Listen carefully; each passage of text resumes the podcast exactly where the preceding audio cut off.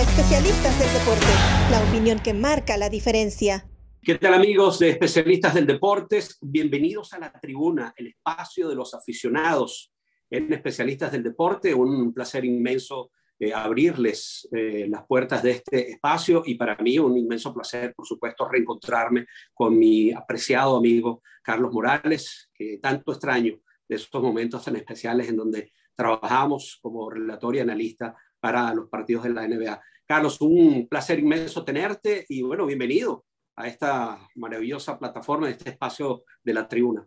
Muchas gracias, Fernando. Tú sabes que para mí es un honor y un privilegio volver a compartir contigo. Sobre todo muy agradecido de que hayas accedido a estar acá eh, para que estamos, estemos juntos en esta tribuna. Eh, no sé qué decirte, panel. Para mí es como si volviéramos a, a, estar uno al lado del otro en una transmisión, así que me lo, sé que me lo voy a disfrutar mucho. Así es. Bueno, ¿qué te parece entonces si comenzamos a recibir ya preguntas y a comentar sobre estos primeros dos encuentros de estas finales de la NBA? Carlos, qué, qué gran trabajo se hizo con Yanis ante tu compo, los médicos del equipo. Parecía imposible verlo al menos en los dos primeros juegos y tal vez en ninguno de esta serie. Han hecho un trabajo estupendo con él, pero el, el deporte es totalmente impredecible. Podría uno pensar bueno, después de esos dos juegos que ganó Milwaukee sin Giannis Antetokounmpo, tener a esa pieza tan importante, ese jugador de características de MVP, uno de los mejores jugadores de los últimos años, podría uno pensar, bueno, Phoenix ahora va a tener que jugar, doblar su esfuerzo para poder ganar al equipo de Milwaukee que venía actuando de muy buena forma con un equipo que se había adaptado muy bien a la ofensiva colectiva sin Giannis Antetokounmpo, pero no ha sido así. A pesar de estar allí el griego, Milwaukee no ha podido funcionar del todo como equipo para poder siquiera sacarle una victoria a Phoenix. Bueno, la clave la dijiste ahí, e-, equipo. Yo creo que en el caso de Phoenix han estado jugando muy bien en equipo, han estado, a pesar de que obviamente los cañones grandes son eh, Chris Paul y Devin Booker, pero han estado compartiendo el protagonismo. Eh, cuando no aparece DeAndre Ayton para hacer una tercera voz, aparece Michael Bridges, o por ejemplo en el partido primero de la serie, Jay Crowder apenas anotó un punto, pero reboteó y, y defendió ya en el siguiente partido, pues también empezó, eh, encestó un par de triples. Y mientras ese equipo está carburando, el otro equipo tiene problemas, porque muy bien mencionaste que Milwaukee ganó dos partidos sin Giannis Antetokounmpo en la serie anterior para liquidarla. ¿Cuál fue la clave? True Holiday y eh, Chris Middleton tuvieron partidazos, entonces cargaron el equipo junto también con Brook López. Así que, entre comillas, no, no hizo falta Giannis Antetokounmpo. Pero ¿qué pasa? Comienza la serie, Giannis tiene un primer partido en el que está todavía fuera de ritmo. Eh, gracias a Dios y a, los, médicos está saludable, pero está fuera de ritmo. agarra 17 rebotes, anota 20 puntos, pero queda de ver porque sabemos que con Yanis hay que contar con unos 25 a 30 puntos por partido. Pero entonces Middleton eh, lanzó mucho, pero produjo ofensivamente, pero no produce eh, Holiday. Van al segundo partido y Yanis anota 42 puntos, carga con el equipo prácticamente los hombros, pero ni Middleton ni Holiday aparecen. entre los dos lanzaron para un 37% de campo cuando combinan los intentos. Entonces, eso es lo que le está pasando a Milwaukee en este momento, que esa segunda y tercera voz no ha aparecido todavía y ellos esperan, obviamente, que aparezca para el tercer partido. Sí, lo que pasa, Carlos, es que Phoenix es, es un equipo supremamente eficaz. Fallan muy poco, vienen anotando muy bien en tiros de campo, desde la línea de triples, desde el perímetro, han funcionado muy bien, sobre todo en el último partido. Eh, y además, desde la línea de tiros libres no perdonan. O sea, vi, estaba viendo la jugada, una de las jugadas del juego pasado, en donde en una ofensiva pudieron hacer hasta 10 pases de manera casi perfecta para poder conseguir y aprovechar esa, esa ofensiva. Y, no fallan, Carlos. O sea, es un equipo muy prolijo, es un equipo que guarda todos los detalles, que comete muy pocos errores y además están muy eh, conectados. Hay una gran comunicación entre ellos. Mira, Fer, tú sabes muy bien que cuando uno está analizando un juego de básquet y ve un equipo que penetra, atrae atención, saca el balón al perímetro y ese jugador del perímetro hace un pase adicional, ya se habla de una muy buena ofensiva. Si ese jugador que recibió el pase adicional hiciera otro más, ya estamos hablando de una grandísima ofensiva.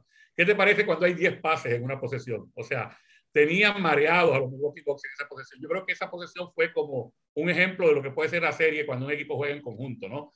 Me hizo recordar a los Golden State Warriors de hace unos años atrás y, un poquito más atrás de eso, en el 2014 los San Antonio Spurs, que cuando los jugadores de Miami llegaban a un, a un, puesto, ya la bola no estaba ahí, ya estaba en manos de otro. Bueno, esa posesión yo creo que habla de cuán bien compenetrados están los Phoenix Suns. Cuando hacen esos 10 pases, tuvieron el triple varios de ellos, pero como venía un jugador acercándose, decían, tú estás más abierto que yo. Y termina con un, con un tiro cerca del canasto, bajo el canasto de DeAndre Ayton. Yo creo que eso habla de cómo están los 11 en este momento y cuán compenetrados están. Y a esa compenetración hay que añadir, por supuesto, a dos de sus principales piezas. Uno, que está dentro de la cancha, que es Chris Paul, que trajo a este equipo liderazgo, eh, responsabilidad, experiencia, un poco de, de carácter, ¿verdad? De, de, disciplina. Y, por supuesto, Monty Williams, que es un verdadero genio. Y esa jugada de la que te hablaba, de los 10 pases para terminar concretando, capitalizando, fue prácticamente como visualizar la jugada previa diseñada en la pizarra, allí en la banca, y después ejecutándola. Una, una pieza brillante de un eh, coach, Carlos, que nos está dejando eh, un, un, sabor muy agradable en la boca. Nos estamos quedando con muchas ganas de ver mucho más de Monty Williams. Sin duda. Tú sabes que eh, una de las cosas que también salió a la luz pública fue un timeout, un tiempo pedido, en el que no está teniendo un juego bueno ofensivamente de Andre Ayton. Eh, de Andre Ayton viene de varios partidos donde ha estado cerca o por encima de los 20 puntos. De hecho, el partido anterior tuvo 20 puntos. En este apenas terminó con 8 puntos, si mal no recuerdo, y unos 8 rebotes. Pero cuando él está eh, dirigiendo la palabra en el tiempo pedido, le dice, mira, olvídate de las estadísticas, con esfuerzo nada más, con que tú te, con que tú te pongas el propósito de dominar, vas a dominar el juego, olvídate de dominar estadísticas, domina con esfuerzo. Y lo motivó, el, el, el joven salió nuevamente eh, muy motivado a tratar de ayudar en otros, en otros eh, ambientes en la cancha, como en la defensa, en el rebote. Eh, tú puedes poner el sello al juego de distintas maneras, aun cuando no estés anotando. Y yo creo que ese mensaje le llegó. Carlos, para eh, terminar e ir brevemente con las preguntas que ya nos van llegando. De, de, Phoenix, bueno, yo creo que lo que uno ve de Phoenix es, es, es, un juego casi perfecto, ¿no? Poco podríamos agregar porque la exhibición que están dando es realmente impecable. Pero desde, desde el otro lado, desde el lado del perdedor, ¿qué tendría que hacer si tú fueras el coach de Milwaukee? ¿Qué debería hacer este equipo para poder salir o para poder entender un poco el juego de Phoenix y buscar desequilibrar todo ese dominio que están teniendo en ambos costados de la cancha? Mira, yo creo que la, localía va a ayudar un poco también a, Milwaukee, no nos engañemos. O sea, la, la, cancha local pone mucha presión sobre el rival, especialmente en playoffs, y pone mucha presión sobre los árbitros. Pero vamos más un poquito a lo, a lo técnico-táctico, ¿no? Yo creo que una de las cosas que le está haciendo falta a Milwaukee, ya la mencionamos, que ese Middleton y ese Holiday, posiblemente ese Brook López, aparezcan y le den ese respaldo a, a Giannis, porque Giannis solo no, no va a poder, especialmente teniendo una rodilla un poco lastimada. De hecho, este, eh, interrumpo para hacerte una pequeña anécdota de durante el partido que estábamos observando Álvaro Martín, nuestro compañero y amigo, y, y yo, eh, me dice, uh, se ve cojeando, se ve rengueando un poquito ahí Yanis. Y yo le digo, bueno, díselo a la pizarra, porque dice 42 puntos y 17 rebotes, díselo, díselo a la pizarra, ¿no? Sí. Eh, o sea, se, se, prácticamente se estaba echando el equipo encima. Y una de las cosas que tiene que ocurrir es que aparezcan otras voces. Luego, en el costado defensivo, tiene que empezar a imponerse un poco más Milwaukee, porque la segunda mitad de anoche de Milwaukee no fue mala para nada. Anotaron un 58% de campo. El problema fue la ventaja que había sacado en el segundo cuarto el equipo de Phoenix y el hecho de que Phoenix lanzó un 51% de campo. O sea, que, le, que aún con esa mejoría que tuvo Milwaukee, no pudo frenar a Phoenix como para poderle pasar en el marcador. Sí, le ha sido muy difícil porque además este, pareciera tener diferentes tipos de, de armas, de elementos. Phoenix, si lo tratan de, de, desequilibrar por uno, tienen un plan B y, y realmente es, es, brillante como han venido jugando. Pareciera que incluso ya que hasta podrían barrer, ¿no? Pero como mencionabas, el deporte tiene muchas historias escritas, así que es preferible esperar. Mira, eh, ¿te parece, Carlos, si comenzamos ya con nuestros participantes? Y bueno, tenemos a Jaime Alegre, que bueno, es, es aficionado del baloncesto, aficionado de tu trabajo, y vamos a escuchar, a ver, Jaime, qué, qué pregunta tienes para el coach con respecto a estas finales de la NBA. Buenas tardes, buenas noches. Hola, buenas tardes, Fernando. Buenas tardes, Carlos. Em, cuando me invitó, eh, Raúl a, participar un poco, creo que nunca me había preparado tanto para, para participar en, en un foro de básquetbol, ni estudiado tanto un partido de básquetbol, pero sí fui anotando y, notando muchas cosas. Y mi pregunta principal es, ¿creen que Milwaukee debe limitar el juego físico de Yanis? Porque pues para mí están dependiendo totalmente de ese juego físico y no basado en, sus fundamentos, evitando así el desgaste de Yanis y propiciando que Chris Middleton, eh, Tucker y Holiday puedan aportar más desde el perímetro.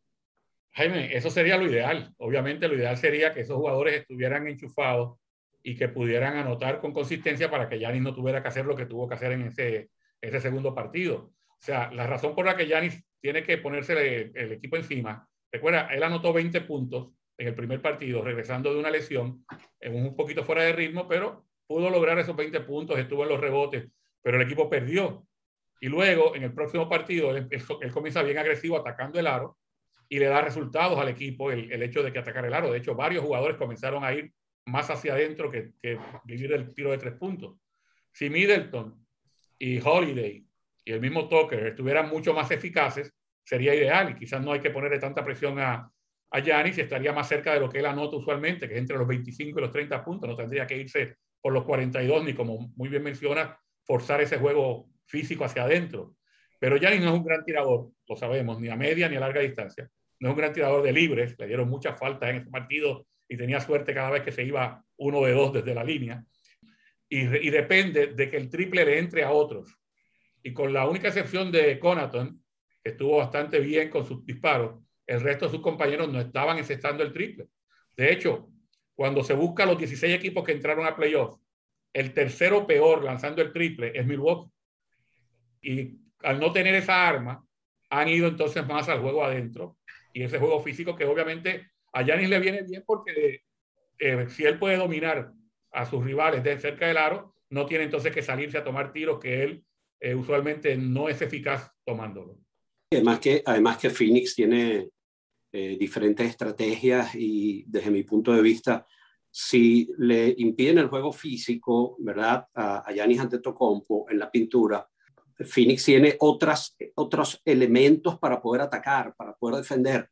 Es increíble, Carlos, cómo pueden lanzar también desde larga distancia, también desde la media distancia, incluso atacar el aro. O sea, tienen un buen juego en todos, en todos los aspectos, en, todos, en todas las posiciones de la cancha, y eso es lo que ha hecho difícil a Milwaukee. Para Milwaukee sería ideal, pienso, jugar de la misma forma como jugaron en los dos últimos partidos para cerrar la serie previa, pero con Giannis Antetokounmpo. Pero es una situación realmente difícil porque eso se dio solamente por la ausencia de Giannis Antetokounmpo. Ahora con Giannis allí, el rol ofensivo del griego es, es eh, obviamente el, el, el principal, el protagónico, y cambia por completo, Carlos, creo, la ofensiva del resto de sus compañeros de algún modo, ¿no?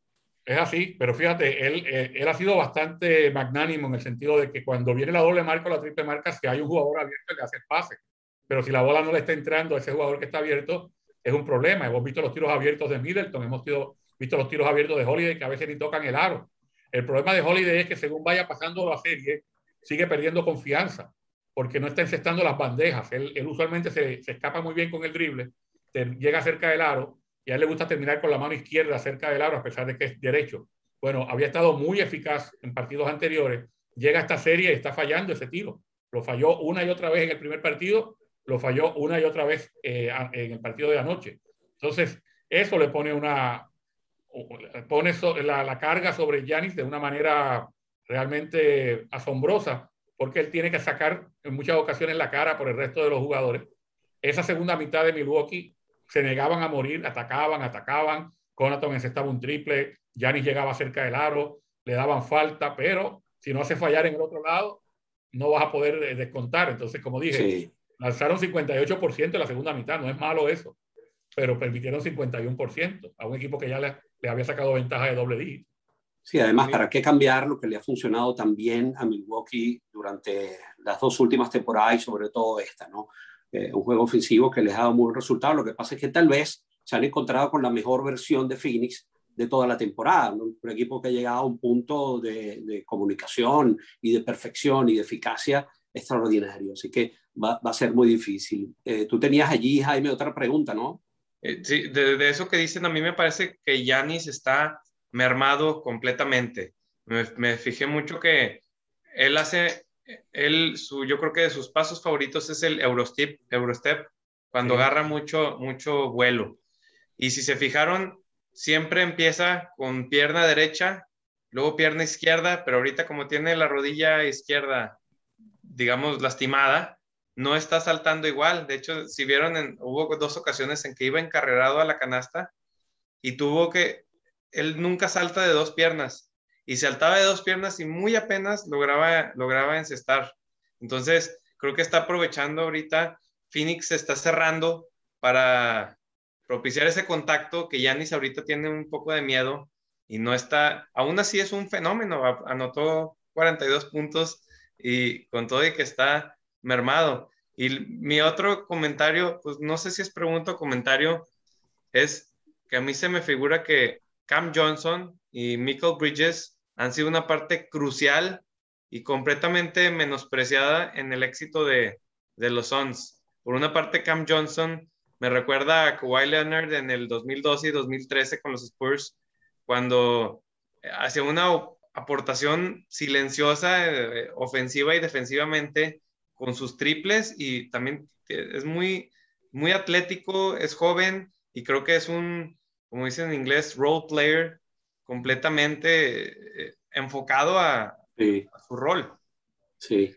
Totalmente de acuerdo con, contigo, Jaime, en cuanto a la, actuación. De hecho, lo hemos mencionado en las transmisiones que hago con Álvaro Martín, de que eh, los dos aleros, eh, el titular, porque empieza, Crowder empieza con Mike, Michael Bridges y Cameron Johnson viene del banco, pero los dos da gusto verlos jugar, y especialmente cuando juegan juntos, ya sea porque baja, la escuadra el, equipo de Phoenix y juegan sin pivot y juegan los tres aleros a la misma vez, o porque Cameron Johnson está jugando por Crowder.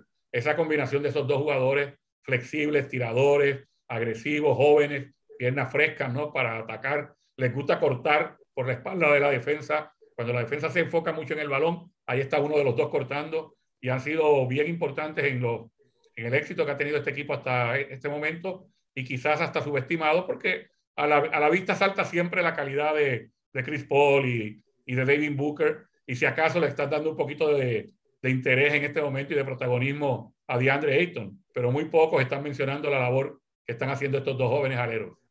Y yo, yo añadiría, Carlos, que tal vez eh, le importe poco a estos dos jugadores que no les estén dando el protagonismo en, en términos de, de, publicidad y medios, ¿no? Pero internamente sí lo, están, sí lo está haciendo Monty Williams, que es lo más importante, el equipo en general, porque sin duda se, se, nota, se siente que hay una gran atmósfera en ese equipo, una atmósfera además de, de, reconocimiento colectivo, que para mí es lo principal y lo mejor que está mostrando hasta ahora Phoenix. Así que no creo que les importe mucho que la prensa no les esté eh, prestando mayor atención. Gracias, Jaime, un placer conocerte. Un gusto. Bueno, tenemos a, a, Gildardo Figueroa. Un placer, Gildardo, que estés con nosotros. Eh, mucho gusto. ¿Dónde estás? En, en México. Hola Fernando, sí, ¿cómo estás? Coach Morales, ¿cómo están? Un gusto. Sí, desde la Ciudad de México, estamos por acá. ¿Qué tal? ¿Cómo van ustedes? Bienvenido. Gracias, gracias, gracias, gracias por la invitación. Sí, yo, yo quisiera preguntarles, eh, ¿qué tan benéfico es para la NBA que lleguen dos equipos que llevaban muchos años sin estar en finales del NBA, ¿no? El caso de Phoenix desde Charles Barkley en el 93 y los Bucks desde Karim Abdul-Jabbar, ¿no? En el 74, me parece.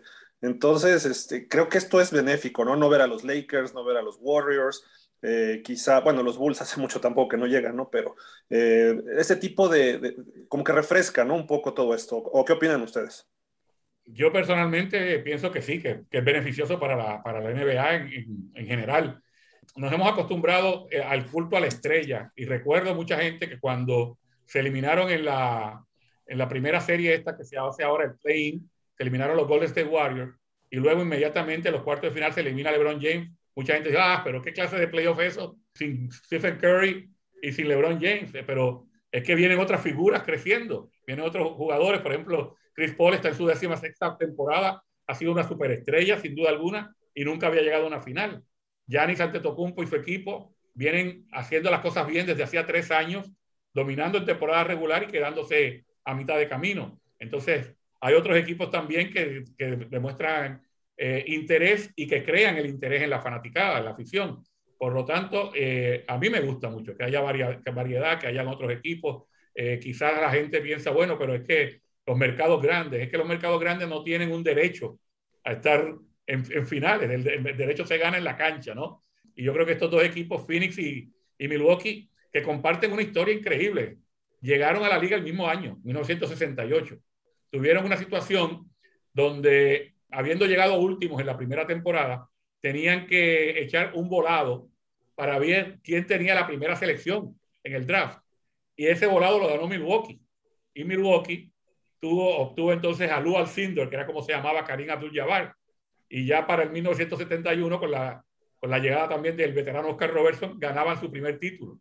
Mientras que el premio de consolación del equipo de Phoenix fue un jugador que se llamaba Neil Walk, que era un buen jugador universitario, eh, un excelente jugador universitario y fue un buen jugador, no fue un mal jugador en la NBA, promediaba unos 15 puntos por partido para Phoenix, pero ni que estuviera cerca de lo que fue Karim Abdul-Jabbar. Entonces la historia de estos dos equipos comenzó ahí. Por eso es que Milwaukee tiene ya un campeonato y Phoenix aún no había ganado ninguno, aunque estuvieron cerca aquel año de, eh, Charles Barkley en el 93. Claro, se encontraron con la pared que se llamaba Michael Jordan y los Chicago Bulls. Y luego, eh, ese equipo que en los comienzos de los años 2000, por ahí por el 2003 al 2006, contaban con Steve Nash, contaba, contaban con Amar Stoudemire, tenían a Sean Marion y estaban ahí para, para poder eliminar a, a, otros equipos y llegar a una final de liga y no lo, no lo lograron hacer. Eh, y ahora entonces se encuentra con esta gran oportunidad porque primero clasificar a una final y ahora tener a 2 a 0 a su favor. Sí, desde mi punto de vista hay dos puntos eh, o dos momentos importantes eh, esta temporada, dos eventos importantes en los que Adam Silver y la gente de, la NBA eh, se han frotado las manos. Primero, el torneo previo a la postemporada, el play-in. O sea, desde mi punto de vista fue un exitazo, este, llegó para quedarse aunque a muchos no les guste, pero ha sido un, un, éxito, así, así yo lo veo. Y segundo, el que hayan llegado dos equipos que, como mencionaba Gildardo, tenían tanto tiempo que no llegaban a una final y, y uno de ellos eh, sin título, porque es una forma de que la NBA demuestre que ha avanzado a nivel de métricas, a nivel de estrategias, a nivel de organización para armar equipos, a nivel gerencial. Eso es importante, se viene de alguna forma equiparando. Segundo, es la llegada de nuevas, de nueva audiencia, de nueva audiencia, de nuevos fanáticos. Muchos fanáticos surgen de episodios como este, en donde se enamoran de un equipo específico y qué mejor para la NBA que conquistar mayor clientela. Eso, eso para ellos es es un super éxito, porque los que son de los Clippers van a ser de los, de los Clippers o de los Lakers o de los del Miami Heat o de cualquiera de los otros equipos de la NBA, lo van a hacer por siempre, pero estas son organizaciones que necesitan mayor, mayor número de, fanáticos. Así que por mí, estupendo. Y lo otro es que eh, para la televisión, y esto también es una opinión personal, genera la expectativa del gran final que tendrá esto, en donde un equipo sería ese título de, Milwaukee de 1971 quedó tan lejos y está tan, está tan atrás que prácticamente va a ser como un título, como un primer título para esta organización. ¿Cuántas personas se han quedado sin, sin, han muerto sin poder ver a Milwaukee otra vez levantando un título y en este caso a Phoenix por primera vez. O sea, no puede ser una mejor historia, una historia soñada para la NBA, que ese juego final, que ojalá sea un séptimo juego, va a tener la atención de todo aquel que ame el baloncesto. Todo aquel que verdaderamente ama, siente pasión por este deporte, tiene que estar feliz de las historias que están por escribirse en estas finales de la NBA, eh, Gildardo. Sí, no, muchas gracias por sus comentarios. La verdad es que sí es, es cierto, ¿no? Vimos a Phoenix hace como tres años aquí en la Ciudad de México. Estuvieron en la Arena Ciudad de México y era un buen equipo, pero jóvenes y ahorita ya se ven consolidados. Y creo que, ah, no sé ustedes qué opinen, pero yo veo un factor de que Phoenix llega a estas finales muy descansado, porque ha tenido suerte de barrer, o si no barrer, ganar rápido sus series. Tuvo prácticamente cinco días de las semifinales a la final de conferencia y luego casi otra semana de las finales de conferencia a las finales del NBA. Y Milwaukee llega con la lesión de Yanis, un sexto juego me parece que fue.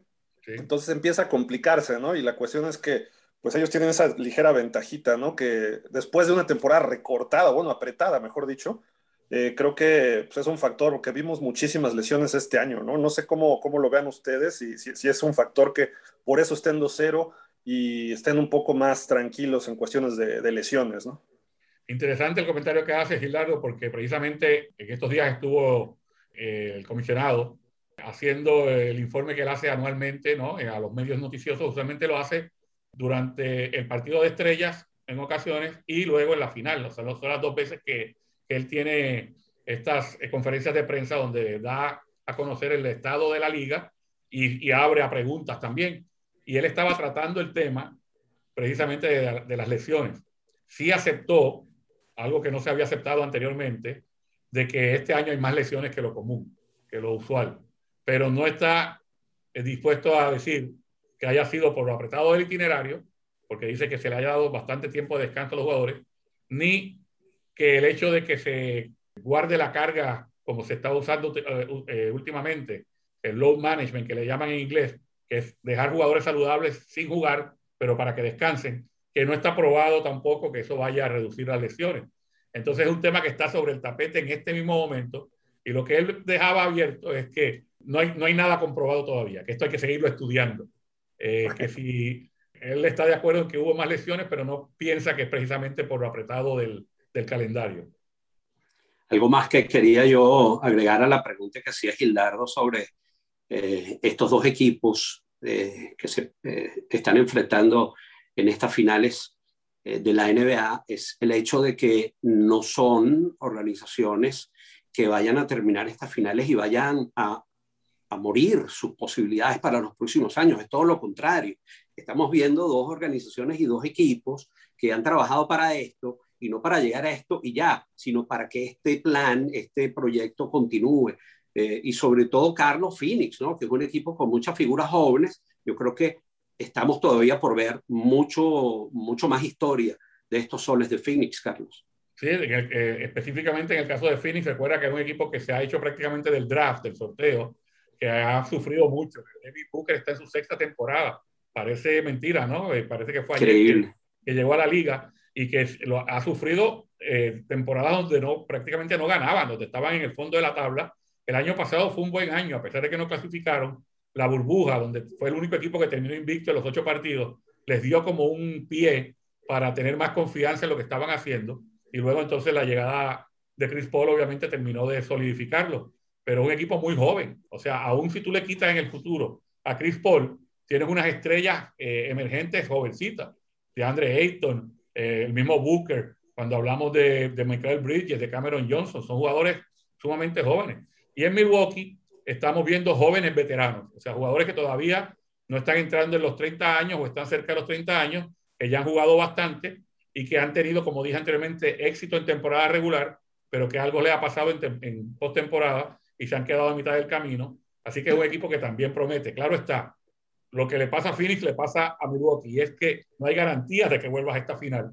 Porque si bien es cierto que van a ser grandes equipos por los próximos años, no dejen de pensar en los equipos que se quedaron en el camino en cada conferencia. O sea, los campeones Lakers no pudieron revalidar, tuvieron jugadores importantes lesionados. Eh, en el caso de los Clippers, se les lesiona a Kawhi Leonard en medio de una serie.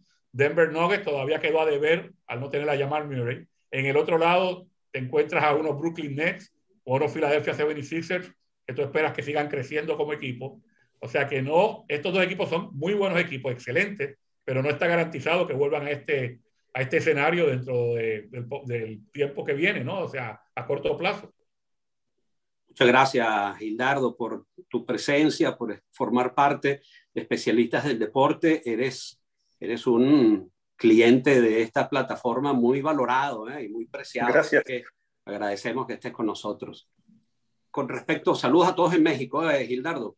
Muchísimas gracias, un saludo y se les aprecia a ustedes también bastante y siempre siguiendo las transmisiones de ustedes eh, desde hace mucho tiempo. Un, saludo y que sigan los éxitos. Gracias. Claro que sí, así será. Muchas gracias, Gildardo. Un placer. Carlos, cambiando un poquito el tema de las finales, eh, porque creo que es importante mencionar esto, hay tres jugadores de la NBA, estas finales que van a estar en los Juegos Olímpicos, que recién este jueves se dio a conocer que definitivamente se van a jugar sin público. En estos días hablaba con alguien que me preguntaba eso, ¿verdad? Que cómo, cómo podría ser la ausencia de público. Yo creo que de alguna forma, en, esto, en esta época de pandemia, las grandes ligas, las grandes ligas del mundo, ¿verdad? De, deportivo, se han acostumbrado a jugar sin público. Yo entiendo perfectamente, y tú lo sabes más que yo, porque has estado ahí en la candela, ¿verdad? Eh, con, mucho ruido, con público, como, como coach, como jugador este, de, de, de, muchas formas. Y mm, es verdad que el público se, se, va a extrañar, el público hace mucha falta, pero me voy a quedar con un comentario que hacía, creo que era eh, James Harden, que de alguna forma se habían acostumbrado en medio de la ausencia del público a jugar sin ellos y que para ellos más bien iba a ser raro volver a encontrarse con el público. Quiero decir con esto, ya para darte la palabra, me parece que al menos en el caso de jugadores de la NBA, no van a sentirse para nada extraños el hecho de jugar sin público. A mí me parece lo mismo. Eh, yo creo que si algo positivo tuvo esta pandemia tan negativa, o sea, que cobró vidas y demás y que obligó a, cambiar hábitos, es que muchas ligas del mundo tuvieron que jugar sin público, por lo tanto, los, Juegos Olímpicos no van a ser tan extraños para esas ligas. Por ejemplo, en España se decidió el campeonato sin público, en Argentina se decidió el campeonato sin público, en, en Estados Unidos, en la NBA, se decidió sin público y así por el estilo en otras ligas más. Así que ya estos jugadores están acostumbrados a ese tipo de ambiente. Lo primero, lo primero que mencionaste, que fueron los tres jugadores que están involucrados en la serie y que serían parte del equipo de Estados Unidos. Fíjate que el equipo de Estados Unidos está entrenando con nueve jugadores nada más, pero con, también con lo que llaman el equipo selecto, que son muchachitos jóvenes, eh, prospectos, que se espera que dentro de poco pasen al equipo grande y que ayudan a no solamente entrenar con el equipo, sino a, hacer los fogueos, los scrimmage, para jugar 5 contra 5. Porque si fueras a, tener el equipo que va a ir a la Olimpiada solamente, no podrías ni hacer un 5 contra 5, porque de los 12 jugadores tienes 9 nada más. Pero estos tres jugadores, que se espera eh, que estén eh, Holiday, eh, Middleton y Booker, se espera que si la serie se va a un séptimo partido, se juegue el jueves 22 de julio. El primer partido de Estados Unidos en, en la Olimpiada sería el 25 de julio. Y inmediatamente el día después del último partido volarían en jet privado, obviamente con todas las comodidades que brinda la NBA, directo a Tokio para poderse eh, unir al resto de los compañeros que ya estarían obviamente en territorio japonés. Sí, además que hay que recordar que los Juegos Olímpicos se van a jugar en Tokio, en Japón, país que está al tope en tecnología y yo no tengo ninguna duda, tal cual como hizo la NBA, ellos tengan la posibilidad tecnológica de recrear ambiente en todos estos eh, escenarios y en todas estas disciplinas deportivas que se van a realizar en los Juegos Olímpicos, que de alguna forma en estos tiempos de pandemia, que uno no sabe cuánto tiempo más se vayan a extender o qué pueda ocurrir en el futuro, la tecnología, Carlos, va a ser fundamental en la participación del aficionado en cada evento deportivo y eso es algo de lo cual de alguna forma nos tenemos que ir acostumbrando. Mira, Carlos, Felipe Vargas eh, nos hace una pregunta, y específicamente la pregunta va para ti, dice, coach, ¿podemos considerar ya a Yanis un Scottie Pippen? Bueno, yo creo que el juego de, de y de Yanis tiene algunas similitudes, pero muchas diferencias también. O sea, Yanis, para que tengas idea, sería en el pasado, en el tiempo que jugó Scottie Pippen, Yanis sería un centro, un pivot delgado, pero pivot. O sea, estamos hablando de un jugador de 2 metros 11, 6, 11 de estatura, con brazos largos y demás, que los había en aquel tiempo, pero que tenían que jugar de espalda al canasto. Yanis, por ejemplo, no domina todavía el tiro exterior. Pippen cuando llegó a la liga tampoco lo dominaba, pero eh, desarrolló un tiro de tres puntos y un tiro de frente al aro muy bueno, que le dio muchos réditos no solamente a los Bulls, sino a, los equipos con los que Pippen jugó después, eh, tanto en Portland como en Houston. Los dos eran muy buenos jugadores defensivos, pero Pippen más defensivo de perímetro, mientras que Giannis es mejor defendiendo la pintura. Así que el tipo físico de los dos se parece, aunque uno es mucho más alto que el otro, pero el, el juego de ellos también tiene un poco unas similitudes y unas eh, diferencias claras. Eh, yo no sabría si decirte, aparte de eso, Pippen siempre fue escolta, obviamente, de, de, Jordan, ¿no? No fue primera figura, con excepción del tiempo que Jordan pasó fuera de la NBA mientras jugaba béisbol, eh, mientras que Giannis ya, sin duda alguna, es la figura de Milwaukee. Esa no hay, con, con, todos los buenos jugadores que tiene Milwaukee y, con, y a pesar de que en algunas ocasiones alguien anote más que, que Giannis, entiéndase Middleton, que ha tenido partidos donde ha terminado como mejor encestador, pero la figura de Milwaukee es Giannis Antetokounmpo. Eh, Carlos, em, me gustaría saber tu opinión de lo que crees podrá ser el tercer juego. Yo sé que a ti no te gustan hacer pronósticos, pero bueno, en base a lo que hemos visto, dame tu opinión de qué tú crees eh, podría pasar o qué tú crees debería ser, en este caso, eh, Milwaukee y lo que debería ser, por otro lado, también Phoenix para tratar de poner la serie a tan solo a ley de solamente un juego para ganar el campeonato. Mira, el, el, ambiente en Milwaukee sabes cómo va a estar, o sea, va a estar totalmente encendido a favor del equipo local, va a haber, va a estar, va a haber casa llena adentro y casa llena afuera, porque ellos tienen un espacio eh, que le llaman el Deer District, el distrito del venado, que imita a lo que tenían los Toronto Raptors cuando jugaron una final hace un par de años, que se llamaba el Jurassic Park, el Parque Jurásico. Bueno, sí. ellos tienen algo parecido, así que la cancha va a estar llena y el ambiente afuera va a estar lleno, va a ser de locura. Eso lo tiene que aprovechar el equipo aprovecharlo de forma positiva, que no sea una, un elemento de presión más, sino que sea un elemento de apoyo. Y sobre todo, tienen que jugar con la desesperación de un equipo que se elimina. Fíjate que no te eliminas perdiendo ese partido, ¿no? Pero la historia dice que estarás a un tiempo de que te eliminen. Pues este es el partido de eliminación para ellos. Los equipos que juegan con esa desesperación usualmente tienen ese extra para dar contra el rival. Fíjate que no te estoy hablando de nada técnico-táctico, es posible que haya muchos ajustes de parte de ambos entrenadores, pero en términos emocionales, Milwaukee tiene que aprovechar ese escenario, tiene que aprovechar esa circunstancia y tiene que jugar con la desesperación de un equipo que está por eliminarse. Muy bien, bueno, ya la producción nos dice que, que podemos cerrar, pero eh, no sin antes, eh, Carlos, invitar, por supuesto, a todos los que nos están escuchando a que corran la voz, que estamos aquí en esta plataforma de especialistas del deporte, hablen de, su experiencia acá en la tribuna y de todo el contenido premium que tenemos, que también estamos en eh, Twitter, en Facebook, Instagram y además en Spotify. Este, esta tribuna, ¿verdad? este espacio, muy probablemente lo vayan a escuchar después en la tranquilidad eh, en donde usted se encuentre allí en Spotify como un podcast. Así que, bueno, Carlos, eh, ha sido un verdadero placer compartir contigo. Espero que se repita y mucho éxito en tu trabajo que estás realizando para la NBA a través de eh, NBA League Pass y también junto a tu buen amigo Álvaro Martín en Ritmo NBA. Así que un fuerte abrazo, reencontrarme y un placer inmenso reencontrarme contigo, Carlos. Bueno, Fernando, para mí eh, el agradecimiento hacia ti por haber accedido a estar aquí acompañándonos en esta tribuna. Eh, el agradecimiento a Paco que lo hace posible, a Raúl Alegre, eh, el gestor de especialistas del deporte. Y no será, es la primera vez, pero no será la última, que nos seguiremos encontrando. Eh, un abrazo a la distancia, partner. Claro que sí, partner. Y a ustedes, amigos, sigan disfrutando, deleitándose y navegando por esta maravillosa plataforma y este extraordinario contenido premium de especialistas del deporte.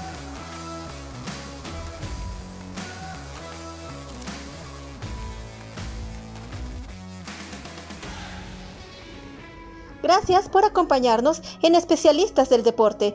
Hasta la próxima.